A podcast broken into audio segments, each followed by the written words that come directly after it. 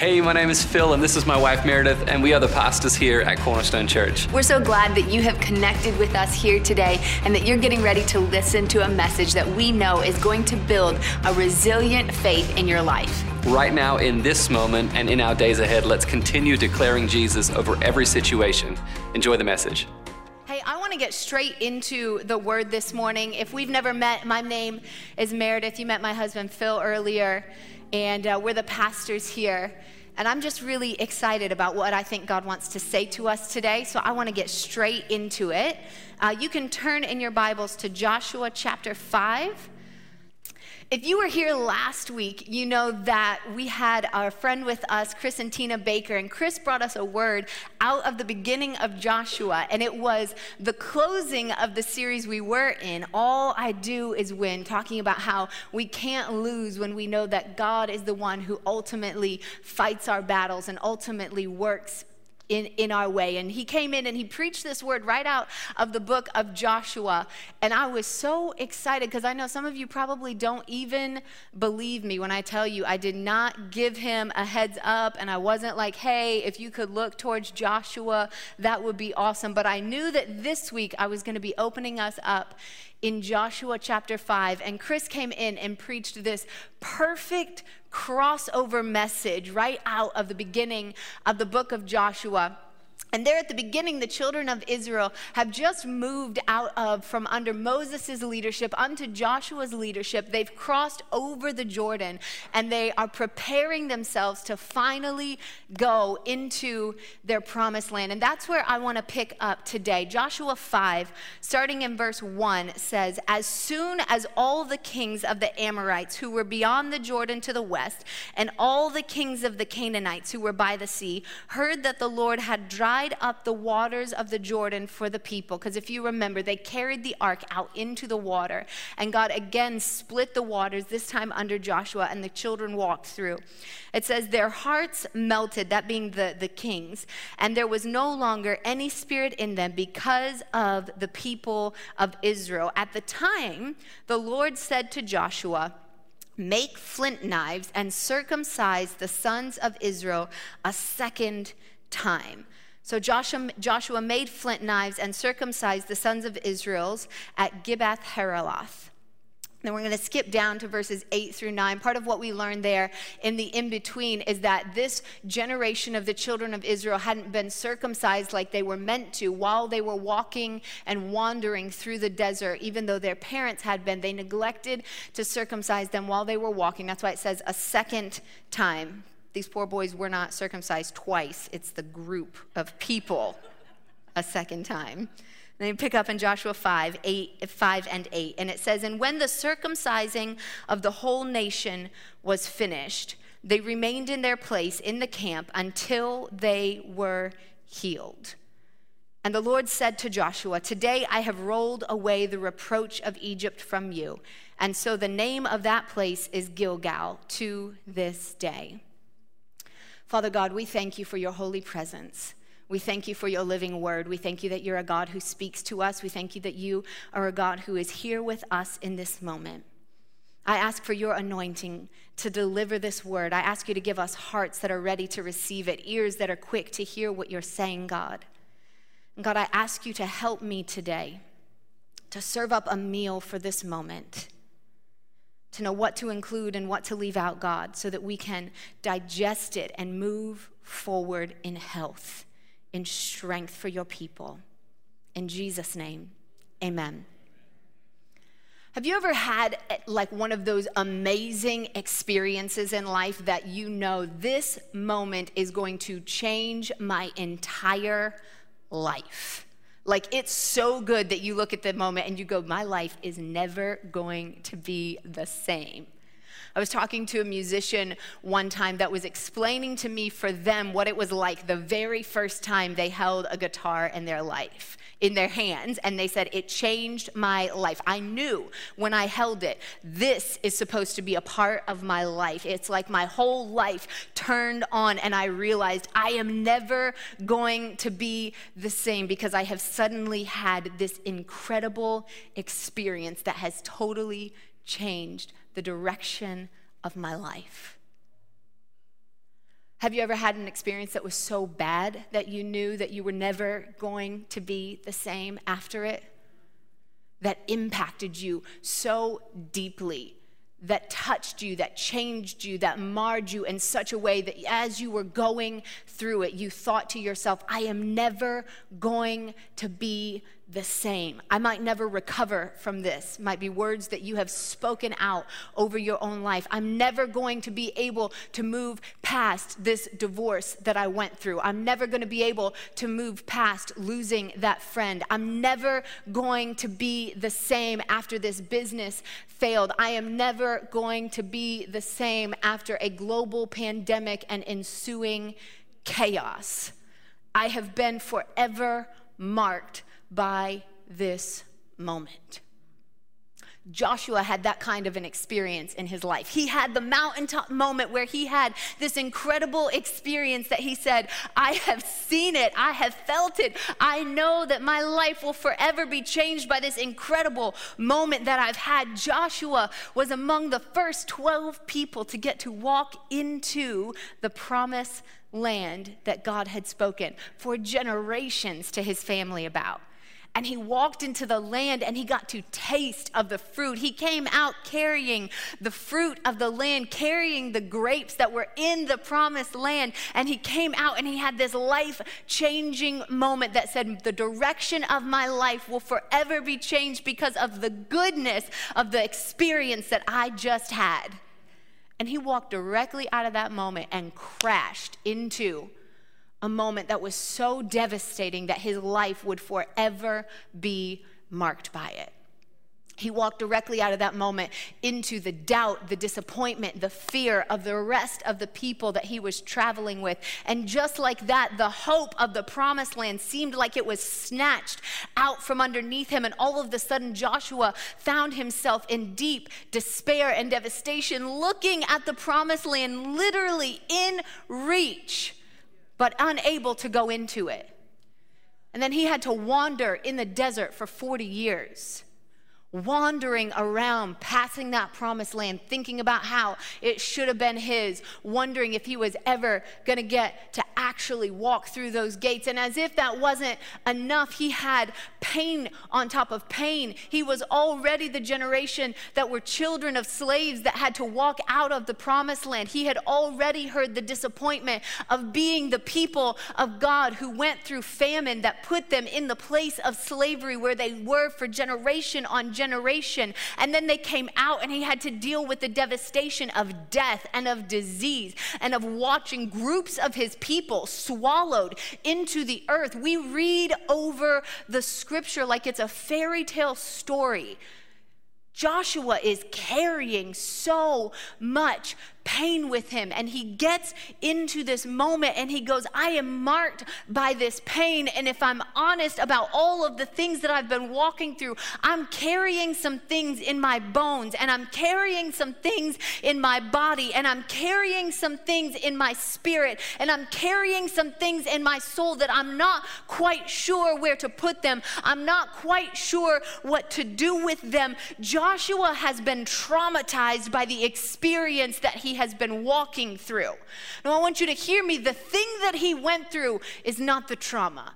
The way that he began to internalize that thing the way that it began to change the way that he saw the world, that he saw himself, the way that he walked around, the way that he thought, the way that he interacted with the people around him. That is the effect of the trauma. When the painful experience from the outside began to get inside of Joshua, the trauma began to set in in his life.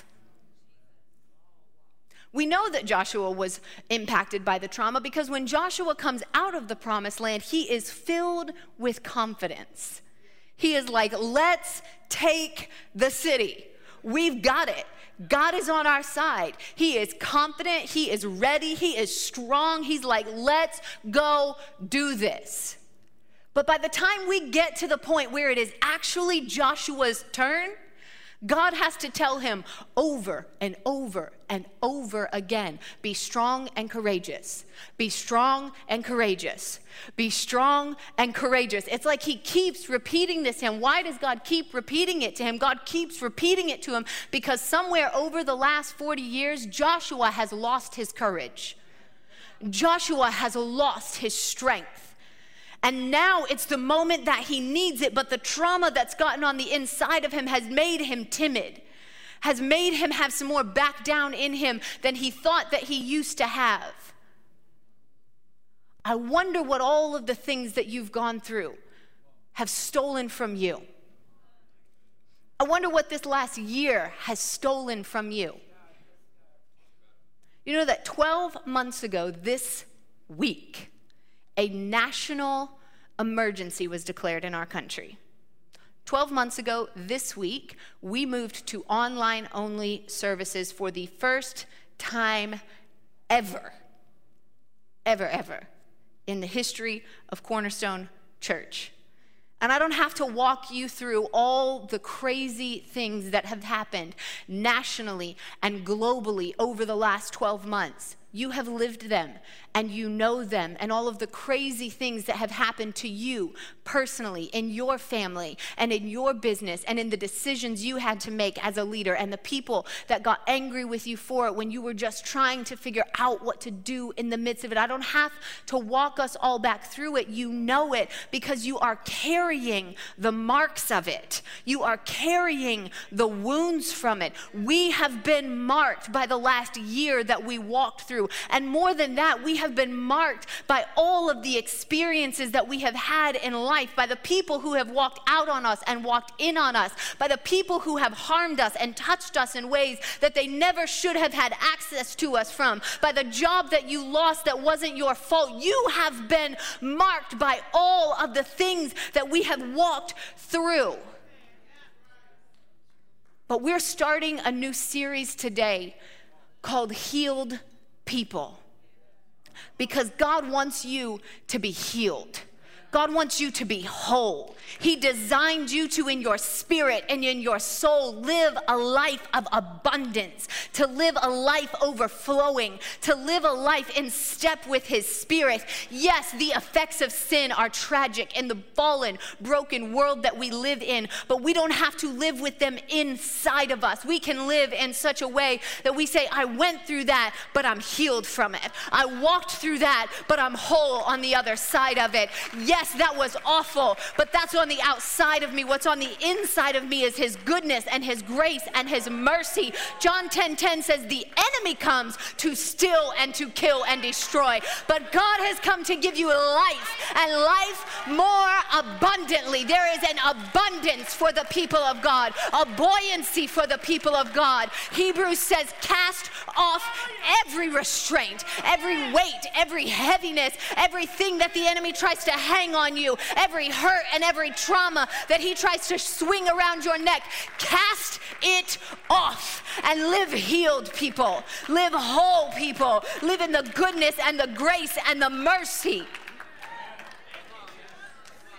So before God walks them into their promised land, he says, There's one more thing that I need you to do before we're going to walk on to the other side of this.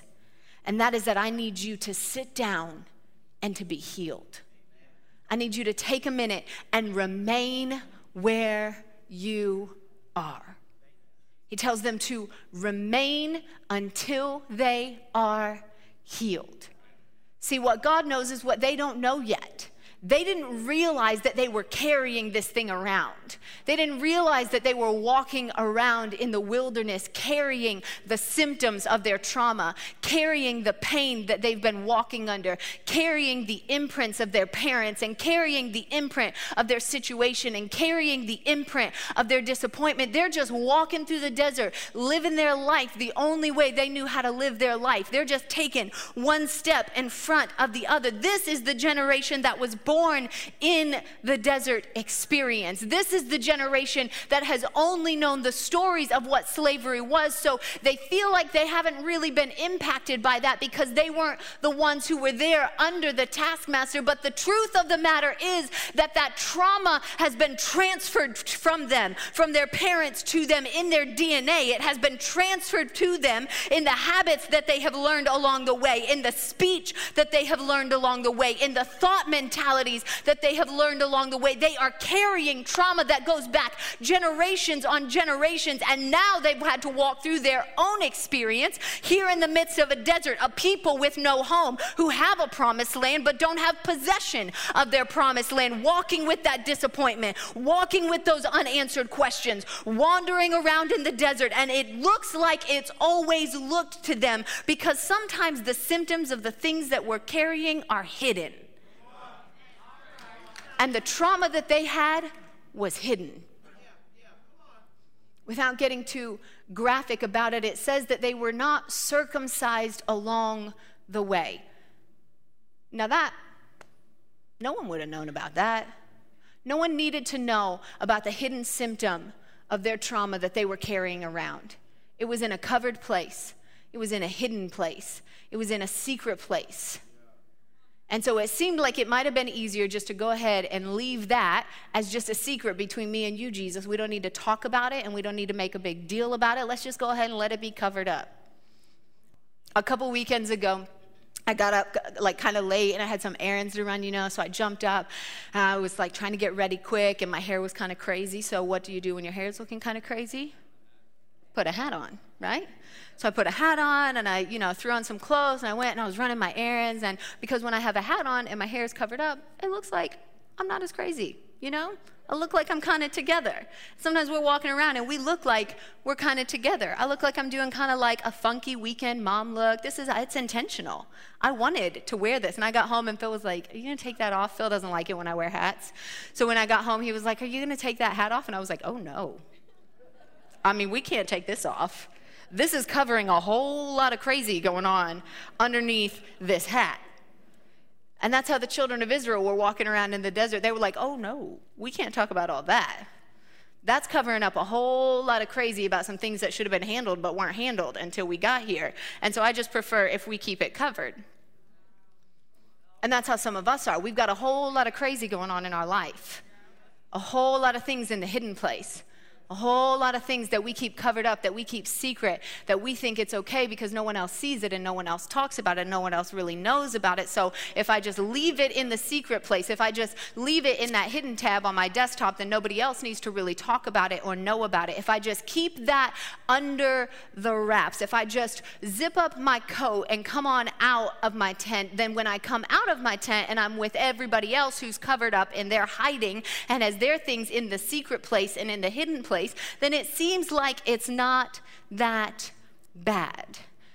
But it's the goodness of God.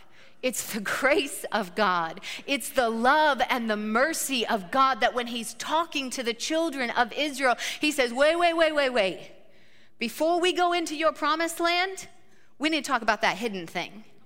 Before I take you into the place of your possession, there's some things that you're carrying on your body. There's some things that you're carrying in your purpose that don't belong on that side. They are marks of where you have come from, not signs of where you are going. So before we move into that, we're going to take a minute right here and we're going to talk about that thing that you're hiding. Before we move into that place, we're going to take a minute right here and we're going to cut off everything that looks like the shackles of sin. We're going to cut off everything that looks like like the weight and the, and the heaviness. We're going to cut off everything in your life that is a symptom of trauma. And I know it seems hidden, and I know it seems like it'd be easier if we don't talk about it. And I know that sometimes in the midst of the moment, God's love feels like an attack on you because you're like, I was a little bit more comfortable when you just let me sit back here and hide this, Jesus. And He's like, I know, I let you hide it while you were in that season because we were dealing with some other stuff. But if you really want to possess your promised land, you are not taking that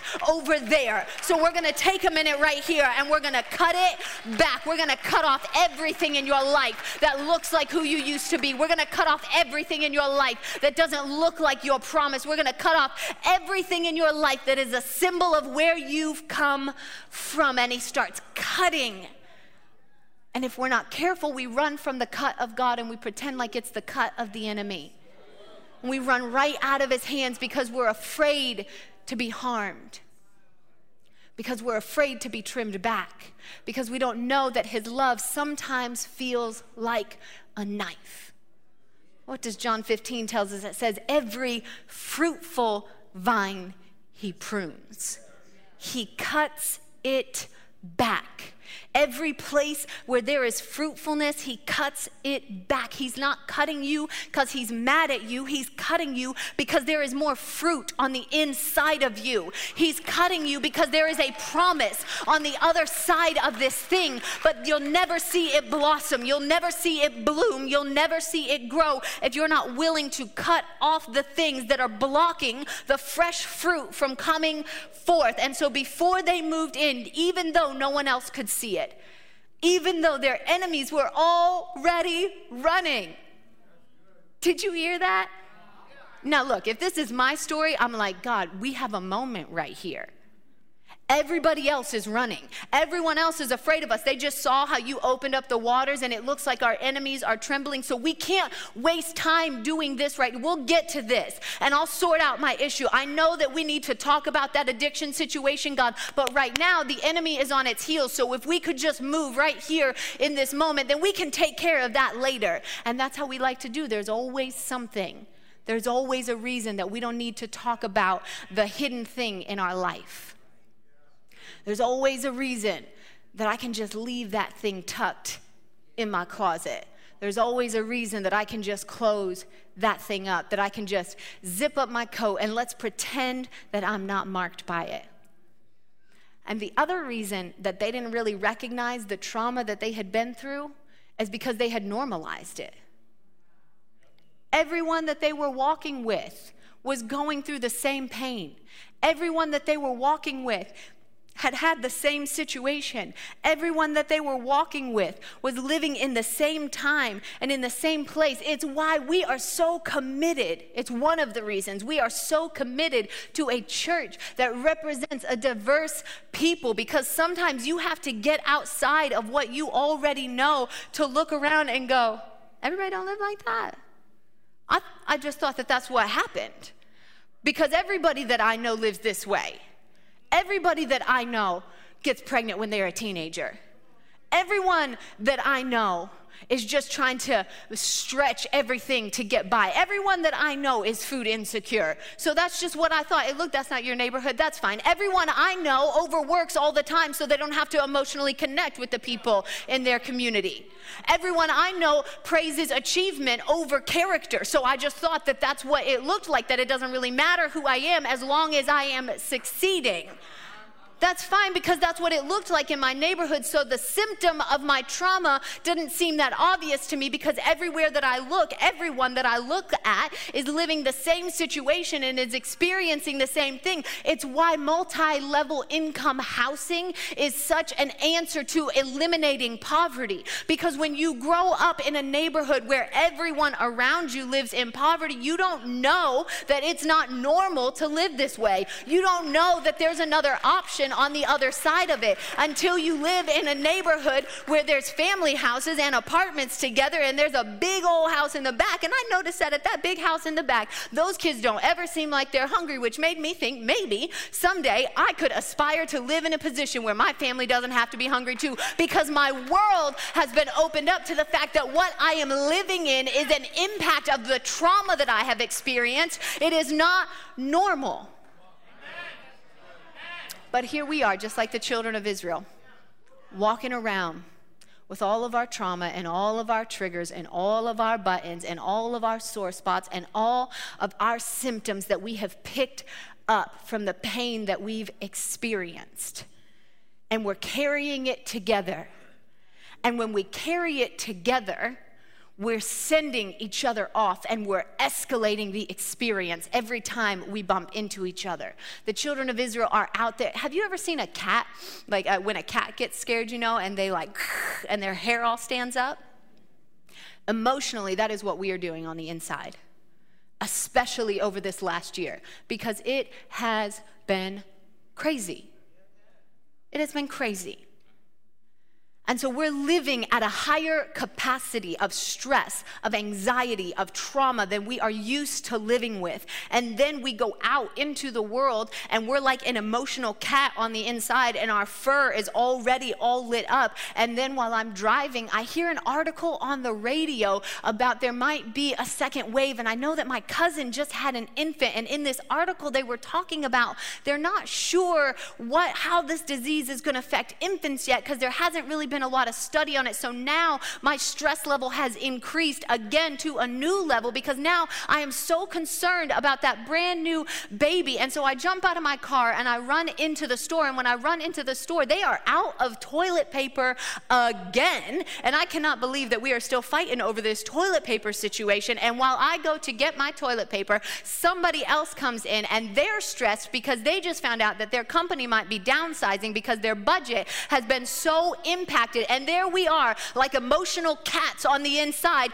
And now we are brawling in the grocery store over toilet paper. But it's not really about the toilet paper, it's about I'm carrying so much on the inside of me, and I don't know what to do with it, and I don't know where to put it. And we're just running around, setting each other off and radaring each other like crazy. And I know some of you feel like you have not been affected by it you feel like you are just doing fine.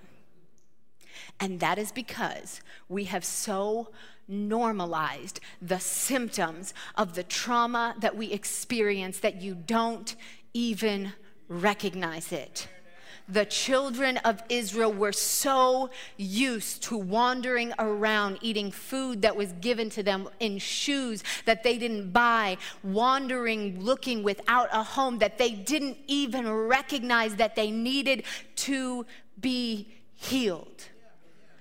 You know, just wandered. Let's, let's talk about some of them. Some of the symptoms that we have normalized.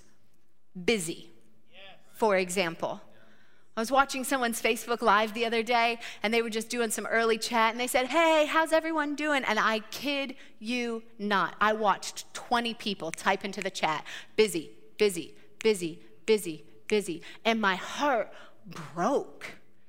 Busy. Busy is not how you were intended to spend your days. Busy is the distraction of the enemy saying, Look over here at this, look over here at that, look over here at this, look over here at that. If I can keep them snapping, if I can keep them moving, if I can keep them turning from this thing to that thing and rushing from this to that, then they'll never stop to notice. You know what? That hurts. That right there, that's sore. And I need to take a minute and I need to let that heal. Busy. We are so busy. Anxiety. Anxiety is like the new catchphrase. Like, you're not really doing anything in life if you don't have anxiety of some kind in your life. When I was growing up, it was stress. You know, I remember being in school and then being like, what is your stress level? Now they're asking middle schoolers, what is your anxiety level? Because we have normalized the idea of anxiety. And so we don't even no- notice it in each other anymore. We just say, oh, you have anxiety too. I also have anxiety. You were not made for anxiety, you were made for peace. You were made for a peace that passes understanding. You were made to dwell in His presence. Isolation I live with me and I live with mine and I stay in my place and I stay in hiding and it's been really scary out with other people and I've been damaged by some relationships. So instead of opening back up to that, instead of healing and being able to bring myself into that relationship again, I'm just going to seclude myself from that and I'm going to block it off. I'm going to lock it up. I'm going to isolate myself from everything that's going on. Isolation has become a symptom of our trauma. Tribalism, I'm going to hang out with my people and I'm going to take care of my people and the people that look like me and the people that sound like me and the people that live in my neighborhood or the people that are in my economic bracket. What I care about is my people. Addiction. And like, yeah, you know, the, the obvious ones. Like, you should definitely stay off of crack cocaine. And I'm not like making, you know, I don't want to make a joke of it because if you have found yourself in that position, there is healing and deliverance from you. But what we have normalized is all of our other addictions. My addiction to my phone, my addiction to numbing myself with digital content and digital media. I have normalized that. I have normalized gossip as an addiction. I've normalized uh, uh, running to someone else. I've normalized uh, reaching for food of any kind as an addiction. Why? Because this is what an addiction is when I have and I have an impact and I have an experience. That creates a craving in me for something else. I reach for whatever that something else is, like gossiping, right? It makes me feel better when I can tell you something negative about someone else. So, because I'm feeling bad about the situation I'm in, I have a craving to feel better. So, I run to you and I say, Girl, have you heard what's going on with Karen? Let me tell you all about it. And then I tell you all about Karen and her crazy kids and what's going on and what I heard about her husband. And then, whew, I feel better. And I've created an addictive habit in my life of every time I don't feel good, I don't know why, but it makes me want to call my girlfriend and tell her something bad. And I know girls get a bad rap from it, but guys, y'all know how to gossip too. Okay? You don't do it like this. You don't go, girl, let me tell you. Mm hmm. But I see you. I see you sitting at the barber shop on the weekend, like, bro. Let me tell you though, it ain't what it looks like over there, you know? Mm hmm.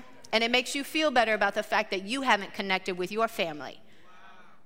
And because you're feeling empty for it, you have that craving to reach out to someone else. And so you release that thing, and it puts you in a cycle of addiction, of gossip, of slander. Run into your phone to escape what you're in. My favorite, uh, my favorite pair opinion and offense. We are so committed to the symptom of our opinion being elevated. Like, I have an opinion, therefore the world must hear my opinion. And it's a symptom of the trauma that we have been through. And we have so many outlets, so we just spew our opinions out all over the place, like everyone else needs to hear them. And when we spew them out, we create a nice little tag team symptom because I spew out my opinion and then it makes you offended about your about what my opinion was. And so then you share your opinion, and then now I'm offended, and we just go back and forth like a nice little volley game of opinion and offense and our symptomatic situation of the trauma that we have experienced that we're unwilling to deal with because we don't even recognize it because it's it's so normal because it's just how we live out here in social media land, volleying back and forth. We have normalized the symptoms of our trauma. So then we're just walking around with them, carrying them around, talking about, I don't know why I can't go into my promised land. God, send me in. God, answer my prayer. We're so busy talking about the enemy's blocking me from my promised land. The devil won't let me have it perhaps you should pray about it. Maybe it's not the enemy. Maybe it's God telling you, I am not willing to let you walk into that space with what you are carrying. It is more important to Him that when you arrive at the place of your promise, you arrive healed, you arrive whole, you arrive radiant, you arrive as the beautiful bride that He intended His church to be. So, yes, the promise is being held up from you, but it's not being held up because the enemy is so big, because the enemy is so bad, because the enemy is so bold. The promise is being held up from you because you need to take a minute and heal. You need to take a minute and let God work on you. Can you imagine if they would have run straight into battle? God takes them and he's like, hey, we need to get this sorted out. And that's how we do. We're like, oh, okay, cool. I got that sorted out. And then we run out, like we're going to run straight into battle. We got too many believers who skipped a step in the process. It says they remained until they were healed they remained there until they were healed. But we're like, okay, cool. Ooh, ah, God, that kind of hurt. Okay, let me go fight. And we got too many Christians out here running, bleeding their trauma all over the streets. We're bleeding on everybody, and then we start turning on each other because we don't know, because trauma does weird things on the inside of you. And all of a sudden, we don't know if I'm fighting the enemy or if I'm fighting my people. And now we're out here fighting each other in the streets because we're so mixed up because we didn't take the time to sit down and heal. So we got believers fighting all over about you opened your church and you didn't open your church and you ain't got no faith because your people are wearing masks and you're irresponsible because you don't make your people wear masks. And we're out here fighting like crazy people because the people of God have not sat down and healed. Sit down. Remain until you are healed. Yes, God is going to cut you, and yes, He's going to work on you, and yes, He has something on the other side of it for you, but stop being so nervous that you're going to miss the moment that you won't sit down and be healed. He doesn't want you walking in bleeding all over your promise. He doesn't want you walking in limping and being pulled back and being triggered by every person that bumps into you that has an offense on something. He wants you to remain until you are healed. It says they sat down and they remained in that place. They remained in the place until their healing was complete. And even though their enemy was already running, even though their enemy was already scared, even though if it was you and me, we would feel nervous like we were going to miss the moment. That's why we had to remember that all I do is win that the battle isn't in my hands and the battle isn't because of my strength and the battle doesn't have anything to do with what I can do about it and the battle doesn't have anything to do with my arm. The battle belongs to him. What did Second Chronicles say? Second Chronicles 20 and 15 says, And he said, Listen, all Judah and inhabitants of Jerusalem and King Jehoshaphat, thus saith the Lord, do not be afraid and do not be dismayed at this horde, for the battle is is not yours, but the Lord's.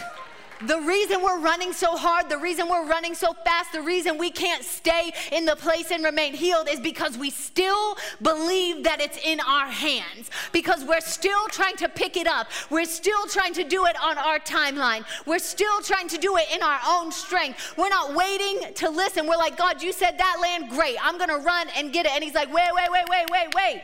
There's some things you haven't been healed from. And if you take what you haven't been healed from into that promised land, you will still be your unhealed self in that promised land. Come on, everybody has this buddy, right?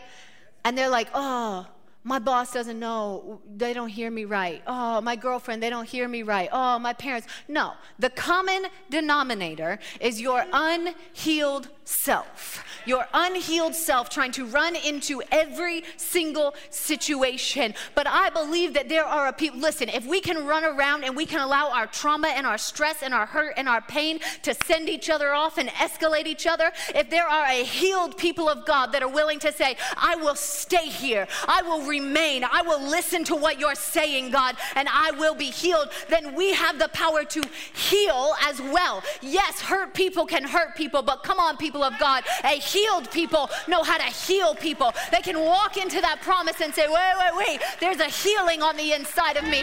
Yes, I've been cut. Yes, I've been wounded. Yes, I've been hurt. Yes, I've been harmed, but I've also been healed because I learned how to remain in Him. And I wish that there were a people of God that said, I am as committed to possessing the promise as I am to making sure that I'm healed when I get there. So I'm going to remain in this place. I'm not going to move until I hear him say move. I'm not going to move until I'm all the way healed with it. He told, we just need some people who will sit down and say, I don't have to run after everything and I don't have to chase after everything. The enemy can't move me with his anxiety. The enemy can't move me with his timeline. The enemy won't shake me with his fear. I am going to sit right here until I'm healed. I am going to remain in this place and I'm going to get all the way healed. And I'm going to get so healthy on the inside. I'm going to get so whole on the inside. I'm going to be so redeemed on the inside that everywhere I walk try and offend me because I am a healed person. And if you can't find a button in me, you can't find a trigger in me, you might find some scars, baby, but you're not going to find no wounds on the inside of this soul because I learned how to remain in Him.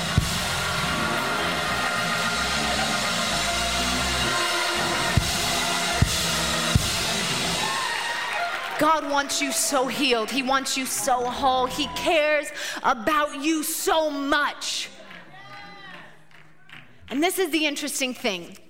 It says he told them, as I finish, it says he told them to get a flint knife and circumcise all of the people. So this is the thing that's interesting about this is that by this point in history, a flint knife would have been an old tool. The people have already moved into the Bronze Age. They are already metalworking people. The newest technology, the newest thing would have been for them to use a knife made of metal. But for some reason, God says to them, I want you to take a flint knife and I want you to cut and to be healed.